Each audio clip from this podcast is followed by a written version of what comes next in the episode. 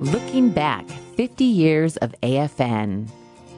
The Alaska Federation of Natives, also known as AFN, was formed to deal with native lands being taken. Alaska Natives have owned and occupied their homelands for thousands of years. The United States gave little attention to Native rights when it bought Alaska from Russia in 1867. No one cared about Native rights as fishing, mining, and logging started, and as military bases were being built. The federal government private individuals, and lower 48 companies moved in with little thought to native land rights.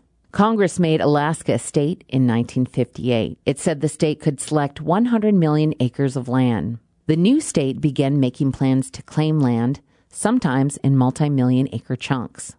Some of the land the state wanted was right under native homes and villages, and plans were made to remove villages. Edward Itta is the former mayor of the North Slope Borough.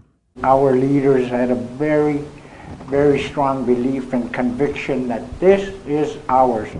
Native activist Willie Hensley of Kotzebue is an author and former legislator.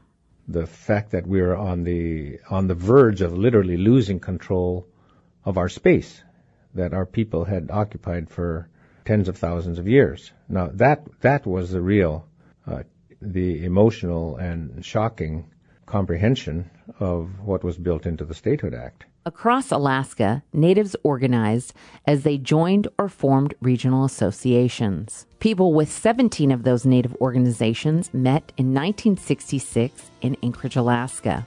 Approximately 400 native people came together to talk about the need to protect their land rights.